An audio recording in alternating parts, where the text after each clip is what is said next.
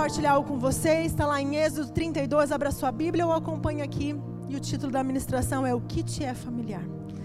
Êxodo 32, nós temos um texto. Ele é um pouco longo, mas nós vamos ler lá. Diz assim: O povo, ao ver que Moisés demorava a descer do monte, juntou-se ao redor de Arão e lhe disse: Venha, faça para nós deuses que nos conduza, pois a esse Moisés, o homem que nos tirou do Egito, não sabemos o que lhe aconteceu. Respondeu-lhes Arão: Tire os brincos de ouro de suas mulheres, de seus filhos e de suas filhas, e traga-nos a mim.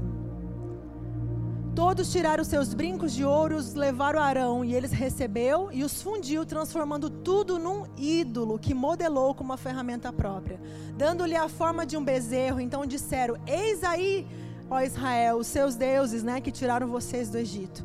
Vendo isso, Arão edificou um altar diante do bezerro e anunciou: amanhã haverá uma festa dedicada ao Senhor. Essa passagem uh, é bem no momento onde pensa que o povo de Israel saiu do Egito. Né? Moisés, o grande libertador, tirou esse povo que há 430 anos viveu em escravidão no Egito. E agora eles se encontram no Monte Sinai, Sinai onde Deus convoca Moisés para subir ao monte e, falar com ele. E no Monte Sinai, então, Deus entrega para Moisés todos os mandamentos, a Torá, né? Fala, tra, traz ali todos os, os, os, os dez mandamentos, fala toda a lei para que Moisés receba e, e escreva tudo isso em pedras. Mas Moisés demora 40 dias lá em cima. E o povo começou a ficar incomodado. Cadê esse Moisés? Cadê esse homem que nos tirou do Egito? Nós não sabemos o que aconteceu com ele. Arão, por favor, faça para nós deuses. Então, nesse momento, o povo está pedindo um Deus, porque eles precisavam de algo para se amparar, para que protegesse eles. Então, esse povo, nesse momento aqui, eles não conheciam Deus de verdade. Pensa que esses 430 anos que eles viveram no Egito, eles conheceram muito bem por gerações os deuses do Egito. Eles não conheciam Deus de verdade. E por mais que Moisés tenha crescido no meio deles, porque Moisés cresceu junto com os egípcios, o povo não reconhecia Moisés. O povo não reconhecia Moisés e não conhecia o Deus verdadeiro. Por isso que nós entendemos quando a fala ali, ah, é, eles falam uma fala bem menosprezada, né? Quanto a este Moisés, esse homem que nos tirou do Egito, a gente não sabe onde ele está. É uma fala bem desprezada. Eles desprezavam Moisés porque eles não reconheciam quem era Moisés e nem conheciam o Deus verdadeiro. Agora, havia algo que era familiar para eles: o bezerro. O bezerro era um Deus adorado no Egito. O bezerro era símbolo de força e de fertilidade. Então era um Deus que eles conheciam. Então, quando o momento chegou que eles não viam mais Moisés, esse homem que nos tirou do Egito, o que, que eles fizeram? Um Deus familiar para eles, o bezerro. E eles então adoraram esse bezerro. Porque a nossa tendência sempre é buscar algo que nos é familiar. E é sobre isso que a gente vai falar hoje. O que te é familiar? O familiar sempre nos conforta. O familiar sempre nos identifica. E porque nos identifica, a gente se conecta mais fácil. Pense vocês, quando vocês chegam num ambiente que é desconhecido, qual a primeira coisa que vocês fazem? A gente procura um rosto familiar. Será que eu conheço alguém aqui? Será que alguém é conhecido aqui na máscara? A gente não consegue ver todo mundo, né? Mas será que alguém tá? Eu reconheço alguém aqui. E se você não reconhece ninguém conhecido teu, né? nenhum amigo, com quem que você vai conversar, que você vai puxar conversa? Se você é uma pessoa introvertida, mais quietinha, você vai procurar outro quietinho outro introvertido. Dificilmente, se você é uma pessoa quieta, você vai logo se enturmar com, com, a, né, com, as pessoas que são extrovertidas. Você não vai puxar assunto com quem é extrovertido. Se você é mais na sua, mais quietinho, você vai ficar na sua ou vai procurar alguém para se conectar que seja semelhante a você, que você se identifique, que seja familiar, que o, o comportamento dele, que a atitude dele se identifique com você. Então a gente está sempre em busca desse lugar familiar, porque esse lugar nos dá segurança. Esse ambiente familiar, esse rosto familiar, esse Deus familiar, tudo isso passa uma segurança para nós. Então a gente sempre está em busca do familiar. Agora, o conceito de familiar parece bom, mas depende. Nem sempre o familiar é bom. Porque o que é familiar para mim pode ser diferente para você. Para alguns, familiar é algo que me lembra aconchego, que me lembra aceitação, que me lembra união. Mas para outros, o que é familiar é lugar de briga, de ódio, de rejeição. Então, o que é familiar para mim pode não ser familiar para você. Então, quando a gente fala de, é, eu até costumo falar, quando a gente fala de familiar na, no Natal, na minha família, o que é familiar, o que me lembra Natal, é família reunida, 60, 70 pessoas. O tio traz uma coisa, a tia faz uma sobremesa, reúne os primos, é, é gente que a gente não via mais e começa a conversar. É isso que me lembra Natal. Isso me é familiar, essa imagem, essa impressão que eu tenho sobre o Natal. Se você perguntar para o Michel o que é de familiar no Natal, é o pai, a mãe, o irmão, a cunhada, a tia e deu.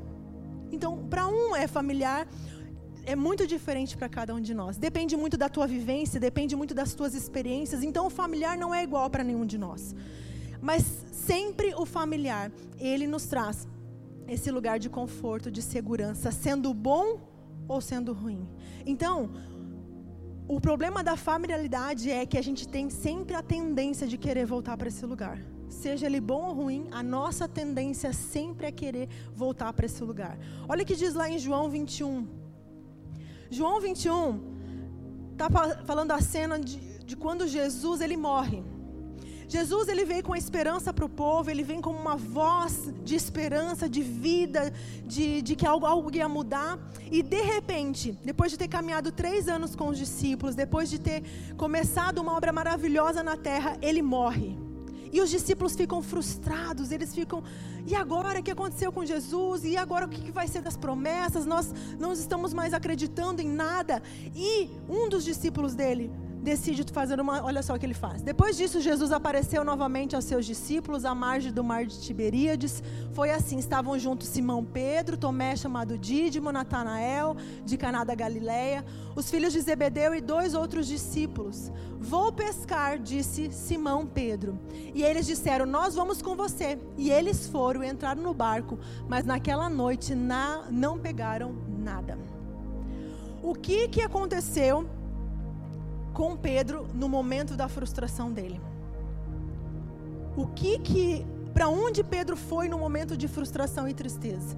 Ele disse assim: "Vou pescar". E esse vou pescar não é um vou pescar porque eu estou estressado. Sabe que ele vai estressado, vai pescar? Não é esse lugar para se distrair. Esse vou pescar é eu preciso ir para esse ambiente familiar. Eu preciso ir para esse ambiente que eu conheço. Sabe, porque eu estou frustrado, porque eu estou decepcionado. Jesus, tudo que Jesus prometeu não está acontecendo. Eu achei que ia ser diferente e agora Jesus morreu. Eu vou para esse ambiente que é familiar. E ele diz: Eu vou pescar. Então, esse pescar, ele carrega muito mais do que somente uma distração que eu preciso. Ele, vou, esse, esse vou pescar carrega um anseio de ir para um ambiente que é familiar para ele. Um ambiente que é confortável para ele. Porque quando Jesus chama Pedro para largar as redes e ele fala: Pedro, larga as redes e vem ser um pescador de homens. Jesus estava convidando Pedro para um ambiente que não era confortável. Porque Pedro acostumou naquele ambiente de pescaria com os pais, com o pai dele, com os irmãos, e agora Jesus tira desse ambiente que é familiar, esse ambiente que é confortável, e ele chama Pedro então agora para pescar homens nesse ambiente que era uma. Era, Pedro ia se aventurar, eu não sei pescar homem. E Jesus então chama ele para esse ambiente que não era confortável. Só que no momento onde veio o desânimo, ele voltou novamente para esse lugar que era familiar. O que que nós fazemos nos momentos de desânimo? O que que você faz nos momentos onde a ira chega, onde o desânimo chega, onde a tristeza chega? Para que lugar você vai quando essas frustrações acontecem na sua vida? Sabe para onde? Depende do que você fazia antes de Jesus te chamar. Depende do que você fazia antes de Jesus te chamar. Para alguns, o lugar que nós vamos quando nós estamos frustrados, desanimados, tudo está dando errado na nossa vida, alguns vão para a pornografia porque era o ambiente onde Deus nos chamou. Alguns vão para a depressão, para a tristeza, para o desânimo, porque as coisas não estão dando certo e eu começo a entrar então num buraco do desânimo, no buraco da depressão. Outras pessoas começam então a procurar as drogas, porque era esse ambiente que era familiar para eles. Essas coisas começam a nos chamar, então sempre esse ambiente familiar começa a nos convidar de novo quando nós estamos frustrados. Quando nós estamos decepcionados, sempre esse lugar vai nos convidar para voltar. Porque sendo bom ou ruim, esse ambiente nos é familiar. Segunda Pedro 2:22 diz assim: Confirma-se neles o que é verdadeiro, o provérbio: o cão volta ao seu vômito, e ainda a porca lavada volta a revolver-se na lama.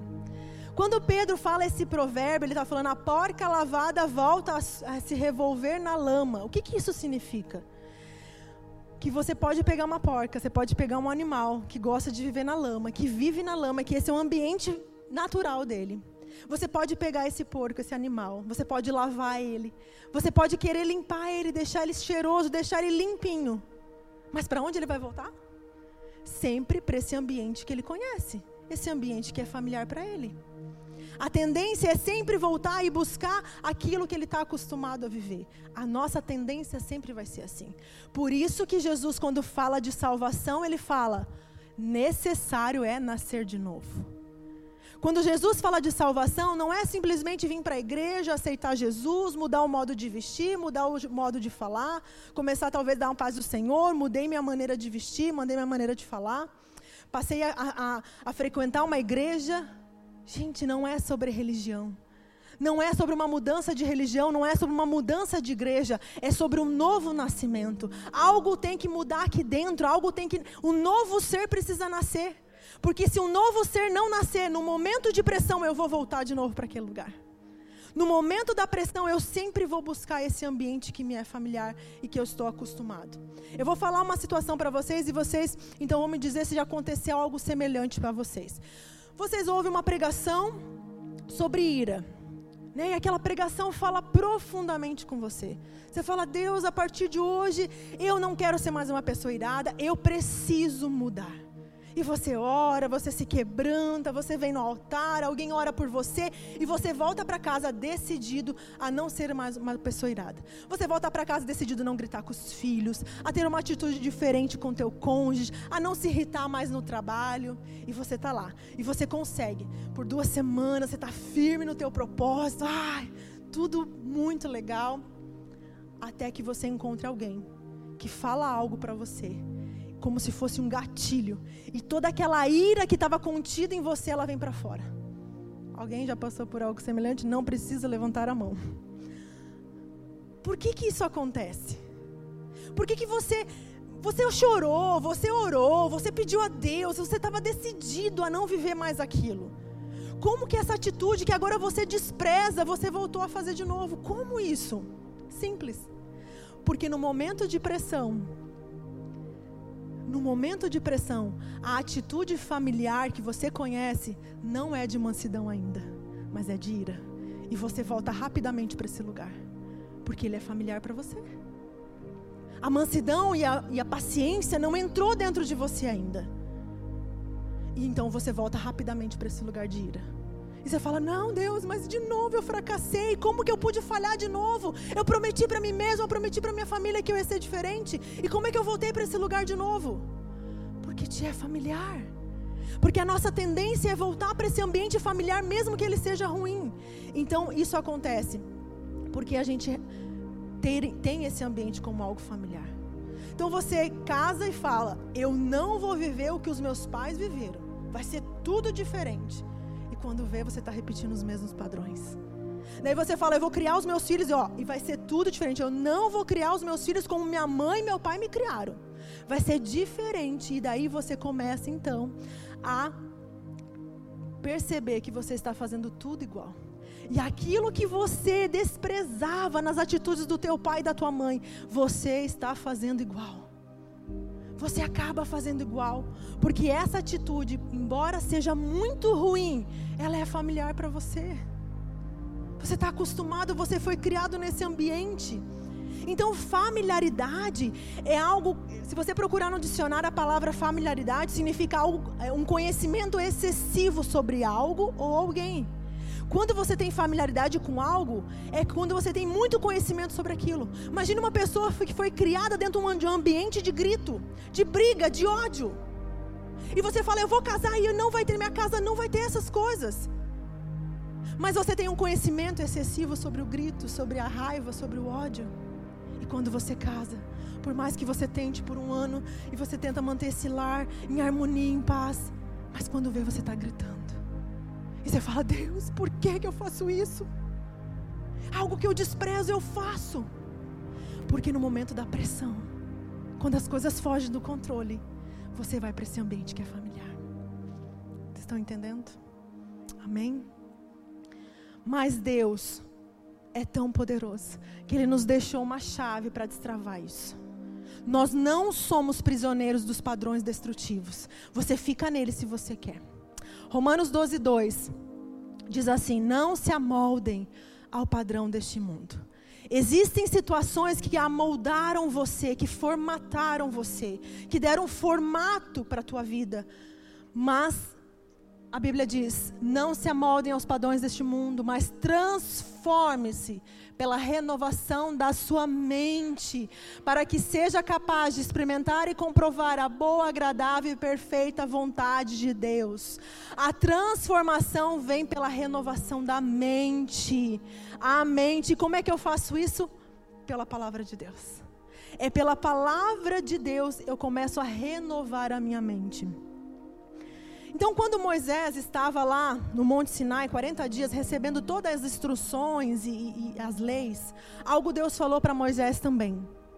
Moisés, você vai construir um tabernáculo para mim. E esse tabernáculo, Moisés, você cuide bem para fazer conforme eu estou te mostrando aqui, ó. Anote bem como tem que ser cada utensílio, cada coisa, as medidas, as cores, tudo como eu estou te falando. Porque esse tabernáculo que você vai construir na terra é uma sombra do que acontece no céu. Então você cuide para construir conforme eu estou te dizendo. Então, existia vários utensílios e um, um utensílio nos chama a atenção, que é o que ia antes do lugar santo.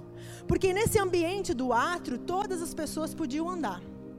As pessoas circulavam ali, ofereciam sacrifício. Mas tinha um lugar onde era o santo lugar, que só o sacerdote podia entrar. Mas antes do sacerdote poder entrar nesse lugar, atravessar esse véu, tinha uma bacia. E essa bacia era feita de espelhos. Quando o povo de Israel saiu do Egito, ele despojou o Egito. Deus falou assim: pede espelhos, pede ouro, pede prata, porque Deus estava prov trazendo provisão para o tabernáculo que ia ser construído. Então, quando Deus fala, Moisés, você vai pegar todos os espelhos das mulheres que elas pegaram lá no Egito e traga e funda eles e faça uma bacia com os espelhos e coloque água. Quando o sacerdote entrar no santo lugar, ele vai precisar se lavar nesse espelho. Sabe o que significa esse espelho e essa água que o sacerdote precisava se lavar? A palavra de Deus. A palavra de Deus é a água que nos limpa. João, quando Jesus fala assim, eu vos tenho limpo, vocês estão limpos pela palavra que eles, têm falado. Jesus nos limpa pela palavra. A água é essa palavra que nos transforma, que nos limpa, que nos purifica. Mas também ela é como esse espelho que eu preciso me olhar o tempo todo. Eu me olho para essa palavra. Eu me olho nela e começo a ver quem eu sou. E eu começo a olhar e ver quem Deus é. Então ela está sempre me mostrando quem eu sou e ela está sempre me mostrando quem Deus é. E eu estou sempre comparando. Eu preciso me tornar semelhante a Deus. Eu preciso me tornar a imagem e semelhança conforme eu fui criado. Então eu estou sempre olhando para essa palavra. E conforme eu vou olhando para essa palavra, eu vou me vendo e vou vendo Deus. Eu vou me vendo e vou vendo Deus. E assim então começa uma transformação na minha vida. Porque essa palavra é o que traz a transformação.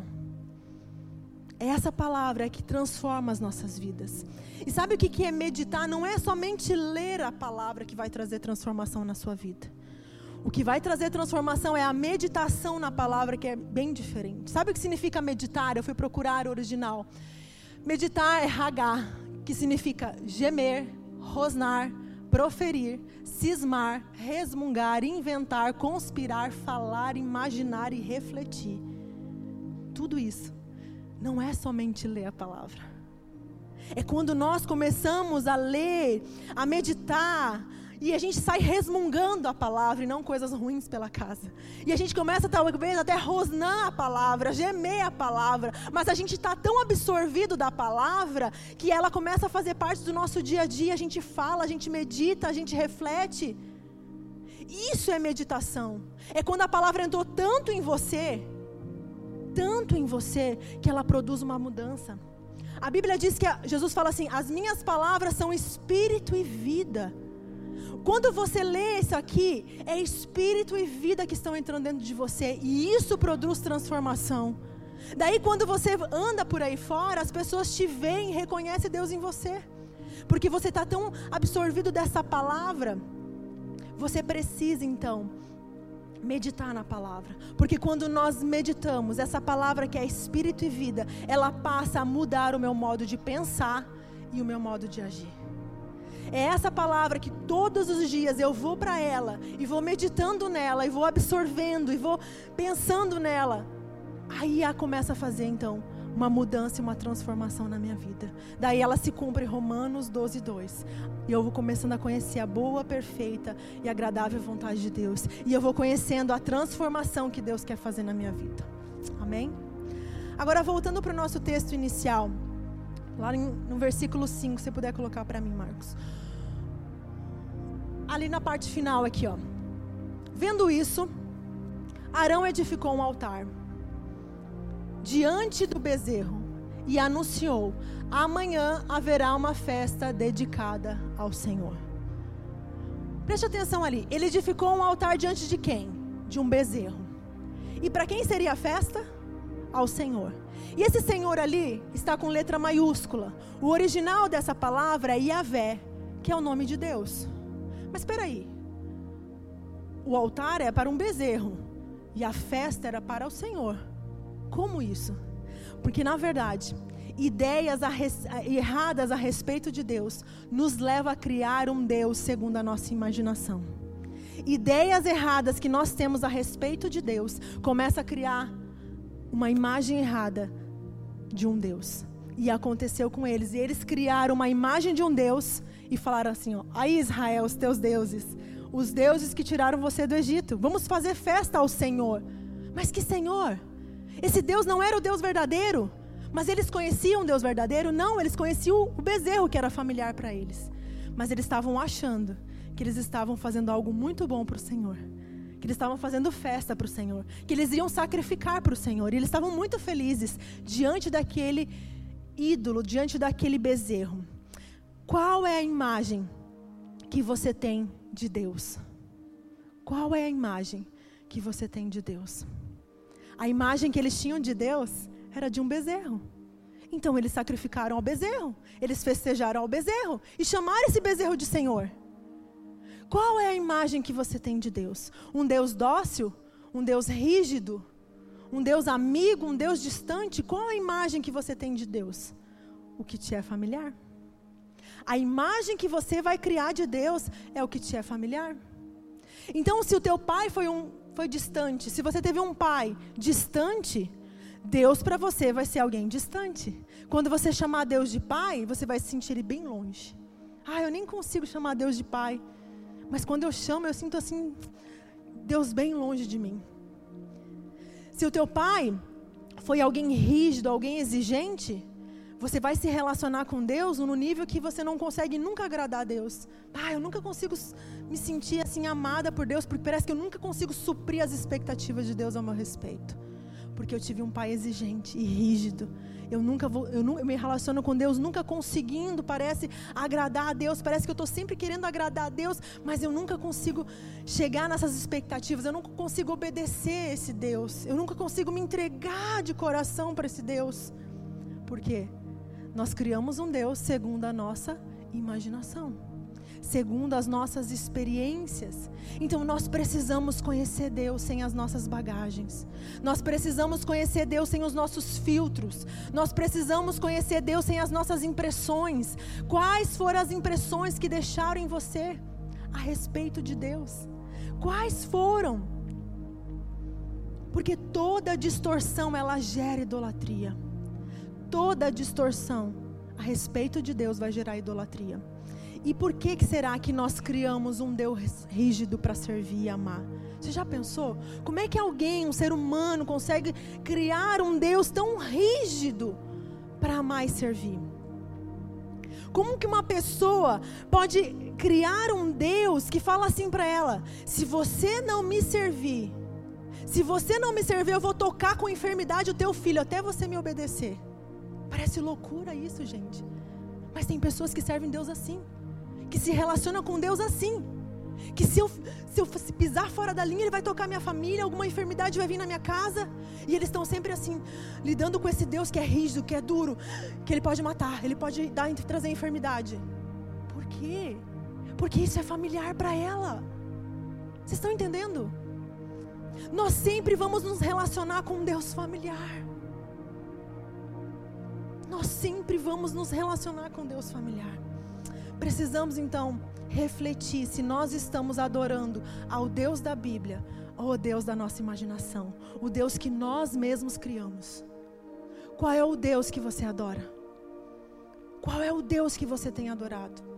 O Deus da Bíblia, o Deus verdadeiro ou o Deus que você criou? Uns defendem que Deus é amor. Ah, Deus é amor e assim, ó, tudo bom, tá tudo bem, né? Faz o que você quer, Deus perdoe, Deus é amor, e aqui a gente vive o amor e tá tudo muito legal. E daí eles sacrificam e festejam ao redor dessa verdade. Outros falam assim, ó, Deus é fogo consumidor. Olha, se você Deus é justo, ele, olha, por favor, fica na linha, porque Deus é justiça. Deus ele, ele é reto, ele é santo. E daí as pessoas sacrificam e adoram e festejam ao redor dessa verdade. Tá, mas qual é a verdade? Qual é a verdade? As duas coisas. Deus, ao mesmo tempo, Ele é amor e ao mesmo tempo Ele é fogo consumidor. Porque nós servimos um Deus, o Deus da Bíblia, o Deus verdadeiro, Ele é, de uma certa forma, inflexivelmente santo, mas surpreendentemente misericordioso. Quando a gente menos espera, Ele faz coisas por nós que a gente fala, mas eu não merecia isso. Mas às vezes Deus é tão reto e tão justo com a gente. É esse Deus da Bíblia que nós precisamos realmente adorar. Nós, nós temos que cuidar, porque senão nós estamos reunindo ao redor de uma verdade que nós mesmos criamos. Eles se reuniam ao redor de um Deus que eles mesmos criaram. E nós precisamos nos reunir, porque senão nós abraçamos uma verdade, cremos nela e falamos: é isso aqui que nós vamos adorar, é isso aqui que nós vamos defender, esse aqui é o nosso Deus. Nós precisamos conhecer realmente quem Deus é. Atos 17, 29. Olha o que Paulo fala. Assim, visto que somos descendência de Deus, não devemos pensar que a divindade é semelhante a uma escultura de ouro, prata ou pedra, feito pela arte e imaginação do homem. Deus não é fruto da tua imaginação. O Deus verdadeiro não é fruto dos teus pensamentos, nem dos meus pensamentos, nem do que eu penso a respeito dele, e nem do que você pensa a respeito dele. Deus não é fruto dos nossos pensamentos. Na verdade, você é fruto do pensamento de Deus, mas eu não posso falar que Deus é isso ou que Deus é aquilo. Gente, eu tenho muito temor para falar a respeito de Deus. Eu posso falar das experiências que eu vivi com Ele, eu posso falar do que eu vivi com Deus. Mas quando eu tenho que falar quem é Deus, eu tenho muito temor, porque nada do que eu fale, nada do que eu fale pode revelar quem Ele é. Nada do que eu fale pode descrevê-lo. Nada do que eu tente falar sobre Deus vai ser tão limitado no meu conhecimento com Deus, nas minhas experiências que eu tenho a respeito de Deus. Agora, o mundo tentou pintar Deus para a humanidade e surgiram as religiões. Eu não sei como pintaram Deus para você. Cada, um, cada qual religião tentou abraçar uma verdade. Cada qual religião tentou abraçar um Deus e falar, ele é assim. Não, ele é desse jeito, ele não é desse jeito, ele é assim. É assim que tem que adorá-lo, não é assim que tem que adorá-lo. E as religiões surgiram. E todas as divergências surgiram porque não se apegaram ao Deus verdadeiro, porque ninguém consegue descrever a divindade. Ninguém consegue descrever quem é Deus. E as pessoas estão tentando falar quem Deus é. As pessoas vão tentando falar o tempo todo quem Deus é. Mas quem Deus é para você? O que te é familiar? O perigo de um Deus familiar é que ele está sempre muito longe do Deus verdadeiro. Ele está sempre muito longe do que é verdade. Porque o teu conceito errado sobre Deus te impede de viver a fé verdadeira. O teu conceito errado sobre Deus te impede, faz você duvidar quando vem a dificuldade. Ah, eu acho que Deus não me ama. Eu acho que Deus não está não tá vendo o que eu estou passando. O teu conceito errado sobre Deus vai fazer com que você não se sinta perdoado e amado quando você erra. O teu conceito errado sobre Deus vai te fazer viver longe daquilo que Deus prometeu, das promessas que são para você o teu conceito errado sobre Deus vai impedir você talvez de pisar numa igreja ou de se conectar a uma igreja. O teu conceito errado sobre Deus vai fazer com que você sinta Deus tão distante de você quando Ele está tão perto. Quando Ele está aí do teu lado, sussurrando no teu ouvido e você não consegue ouvir Ele, você fala, eu não consigo ouvir Deus. Mas Ele está aí o tempo todo do teu lado. Você não consegue ouvir Deus, porque o teu conceito sobre Deus é de um Deus distante, o Deus que não fala com você, o Deus que não liga para você. Como pintar um Deus para você? Como que a gente faz para conhecer então esse Deus verdadeiro? Como que eu faço então para conhecer esse Deus verdadeiro, se você está falando que existem esses deuses que nós criamos? Eu ouço pessoas falando assim: ah, desde que eu comecei a frequentar a Greenhouse, é, algo mudou dentro de mim. Meu comportamento mudou, a minha vida tem mudado, alguma coisa dentro de mim está mudando. E sabe isso? Não é a Greenhouse que faz isso, não é essa igreja que faz isso, mas os encontros que você tem aqui com Deus. Porque somente um encontro verdadeiro e genuíno com a presença de Deus é capaz de trazer transformação não é sobre frequentar uma igreja, não é sobre abraçar uma religião, é sobre você ter conhecimento de Deus, é sobre você conhecer Deus, sobre você ter esses encontros que é poderoso para mudar a tua essência. Esses encontros poderosos são capazes de transformar você por completo, porque você, cada encontro com Deus, você vai absorvendo mais da essência dele. Cada encontro com Deus, você vai absorvendo mais da vida dele. Sabe o que aconteceu com Moisés quando ele desce depois de 40 dias lá no Monte Sinai? Ele desce com tamanha glória que ele absorveu desse encontro com Deus, que ele teve que colocar um véu na face dele.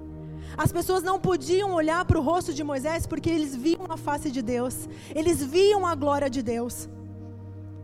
Esses encontros com Deus vai fazer com que você absorva tanto da presença dele. Cada vez que você se encontra com Deus no teu quarto, cada vez que você se encontra com Deus numa igreja, cada vez que você promove esses encontros intencionais com a presença de Deus, está trazendo transformação e cada vez você absorve mais da presença dele. E sabe o que vai acontecer? Assim como Moisés, você vai andar pela rua e as pessoas vão falar: Nossa, tem algo diferente em você. Eu vejo Deus na tua vida. Eu quero o que você carrega. Mas isso não é resultado de ouvir pregação. Isso é resultado de ter um encontro com Deus. Então, nessa casa, a gente preza muito pelos encontros com Deus. Nós viemos aqui com o coração desejoso todo domingo, pedindo: Deus, nós queremos te encontrar. Nós queremos te encontrar porque essa é a única coisa que produz transformação em nossas vidas. É quando você se encontra com Deus. Você já se encontrou com o fogo? Não tem como sair depois de um encontro com fogo se não ser marcado. Nós precisamos nos encontrar com Deus e deixar que Ele marque a nossa vida. Nós precisamos deixar que Deus deixe as suas impressões, suas digitais em nós.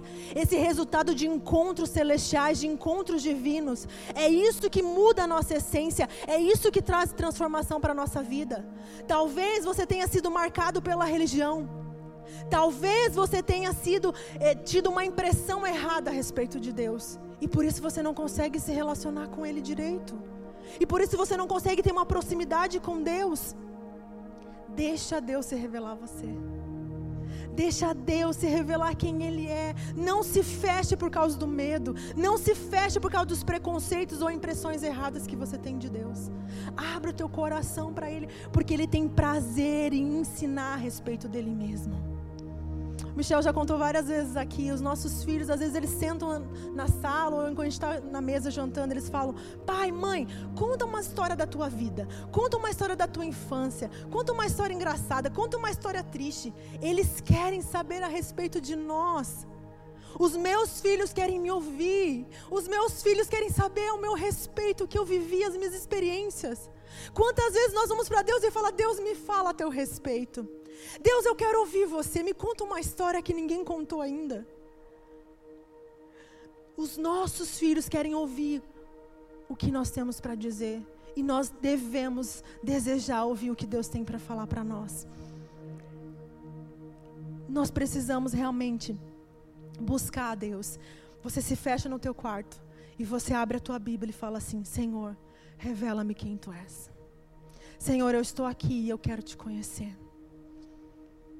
E Deus vai ter prazer, assim como eu tenho prazer de falar para os meus filhos. Deus vai ter prazer de abrir o coração dele, contar histórias e contar coisas que você não sabe. A Bíblia diz: ninguém não passou em mente alguma, nem imaginou algum pensamento se passou na mente humana. O que Deus tem reservado para aqueles que o temem. Se você estiver na presença dele e pedir, Deus, eu quero te conhecer, Deus ele vai descortinar coisas para você que talvez você nunca viu a respeito dele. Deus ele quer se revelar para você, mas nós precisamos querer. Nós precisamos desejar. Tem uma pergunta dentro do meu coração que sempre me incomoda muito. Se uma pessoa que nunca pisou na igreja, mas ela conseguiu ter acesso à Bíblia e ela leu a Bíblia inteira, sem nunca ter pisado numa Bíblia, numa, numa igreja, se ela chegar aqui, ela vai reconhecer uma igreja aqui? A minha pergunta é: você reconhece Deus aqui nesse lugar?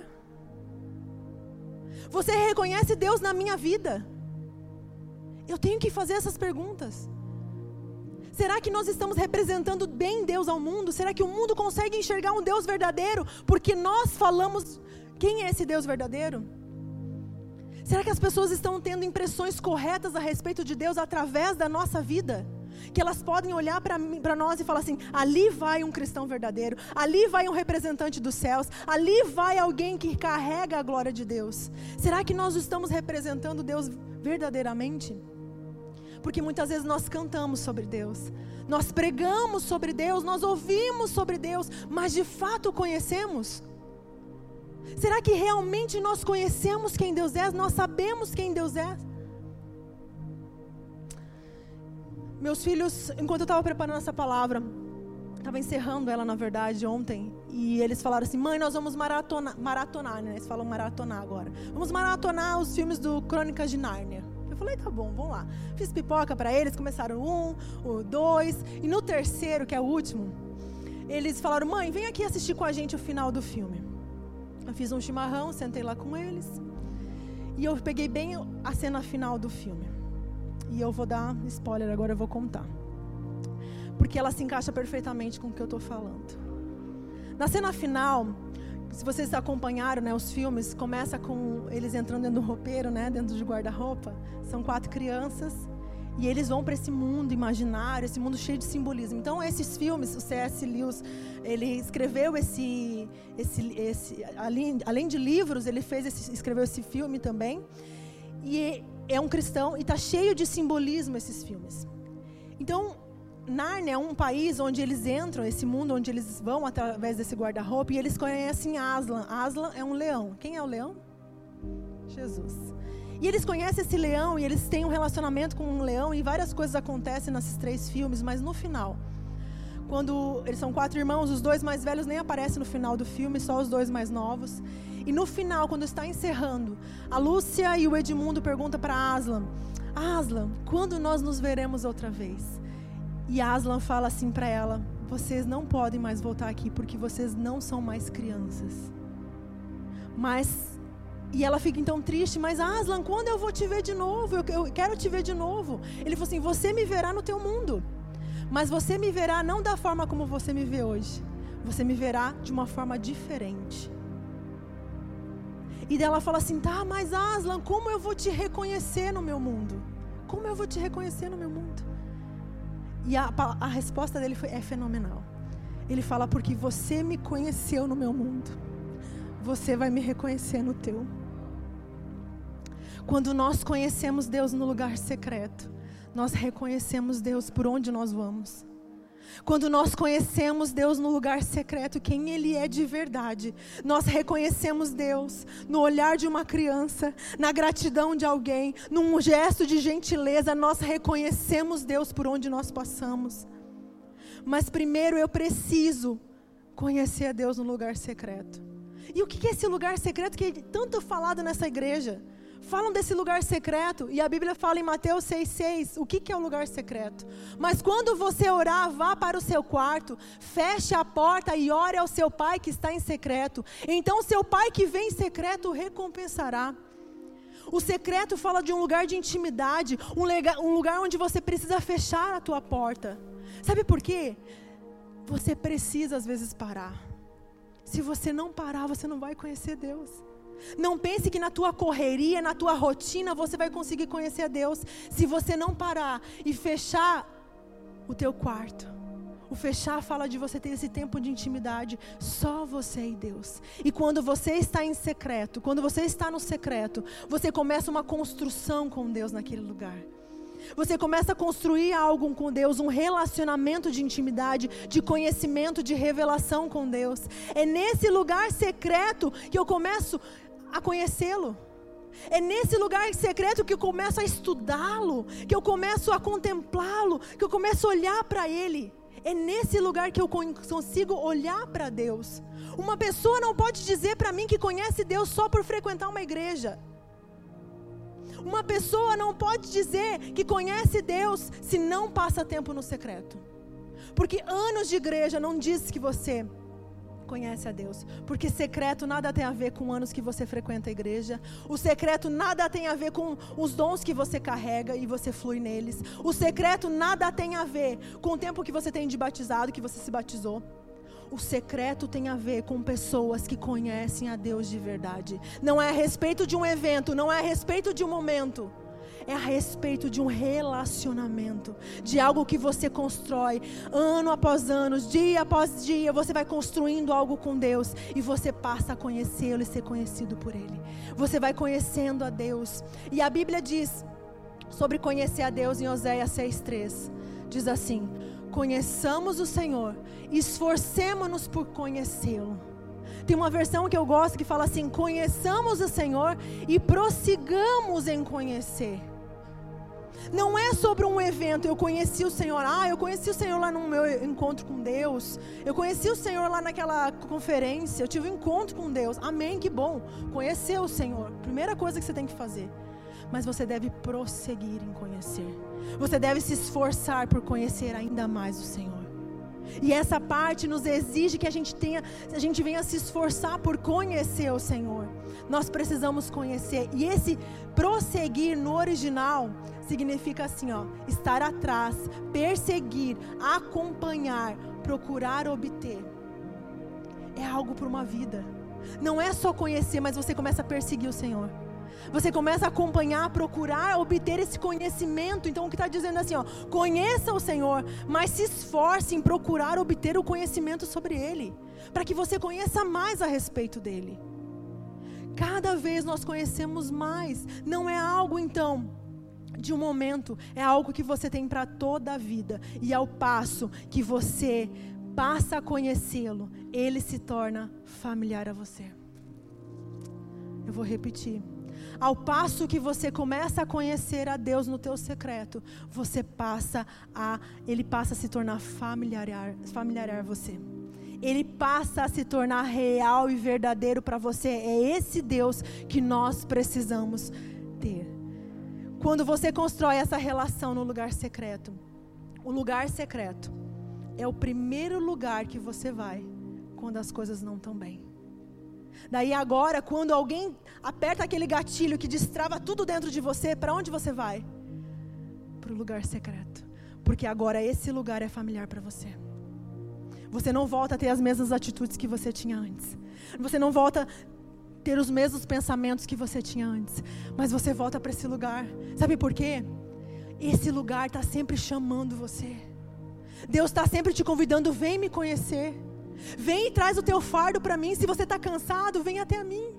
Há sempre um convite para nós do lugar secreto. Há sempre esse convite de Deus te convidando e te chamando para esse relacionamento. Deus nos criou para um relacionamento. Deus nos criou para esse lugar de intimidade. Quando esse lugar se tornar familiar para você, é esse lugar que você vai quando você não está bem, quando você está cansado, quando você está decepcionado, quando você está frustrado, quando tudo dá errado na tua vida. Você vai para o ambiente familiar. Você precisa criar algo aqui que te torne familiar.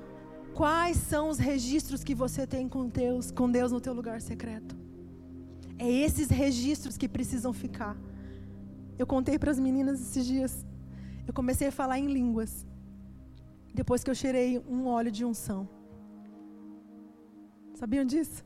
Eu sempre quis, Deus, eu quero falar em línguas, eu quero ser batizado no Espírito Santo, eu quero falar em línguas e as pessoas oravam por mim. Uma vez eu até me joguei no chão, mas não aconteceu nada. E essa tal de línguas que todo mundo falava não vinha, não vinha, e eu tentava e aquilo não vinha. Um dia eu estava numa vigília e tinha na, no altar assim um óleo. Eu peguei aquele óleo e eu cheirei. Quando eu puxei o ar e eu soltei, eu comecei a falar em línguas. Parece louco, né? Porque as coisas de Deus são assim, elas são loucuras para o homem, a Bíblia diz. E esse cheiro, esse eu, eu, eu, sinto registrado na minha memória. Eu tenho esse cheiro, esse aroma desse lugar, desse momento que ficou registrado dentro de mim. Quais são as impressões que você tem a respeito de Deus? Quais são as impressões que Deus deixou em você? Resultado dos teus encontros com Ele. Porque são isso que vão formatar quem Deus é são isso que vão deixar registrado na tua memória quem Deus é. Então você vai passar a conhecer esse Deus verdadeiro. Precisamos conhecer a Deus. Eu ouvi uma frase essa semana de algo que me deixou muito pensativa. De um pregador muito antigo, ele falou assim: 90% das pessoas vêm para a igreja para ouvir a respeito de Deus. Somente 10 vêm para ter um encontro com Ele. Por que, que a gente vem para a igreja? Para ouvir um bom sermão, para ouvir uma boa pregação, para voltar alimentado e abastecido para a gente passar a semana bem. 10% vem para ter um encontro com Deus. E deixa eu falar algo para você. Não são pregações que vão mudar a tua vida. Você já ouve pregações. Mas sempre que a pressão vem, você volta a ter as mesmas atitudes. O que vai transformar a tua vida é você ter um encontro com Deus verdadeiro. Um encontro genuíno com Deus é poderoso para transformar a tua vida. O encontro genuíno com Deus, ele é capaz de trazer, de mudar a tua essência, de transformar quem você é. Eu convido você para você ficar de pé. E eu quero te pedir para que você fale com Deus e fala: "Deus, eu quero te conhecer". Não é a respeito de uma religião, é você falar: Deus, eu quero te conhecer. Eu não sei o que a religião marcou você ou deixou impressões sobre você. Eu não sei da maneira como te pintaram Deus. Como desenharam Deus para você e esse Deus que você passou a seguir. É esse Deus que você passou a armar e a servir. Eu quero que você conheça o Deus verdadeiro assim como eu busco todos os dias conhecer quem Ele é. E eu te convido então para que você fale: Deus, eu quero te conhecer. Eu quero te conhecer. Vem deixar as tuas impressões em mim, vem deixar as tuas marcas em mim. Me revele quem tu és. Me revele quem tu és.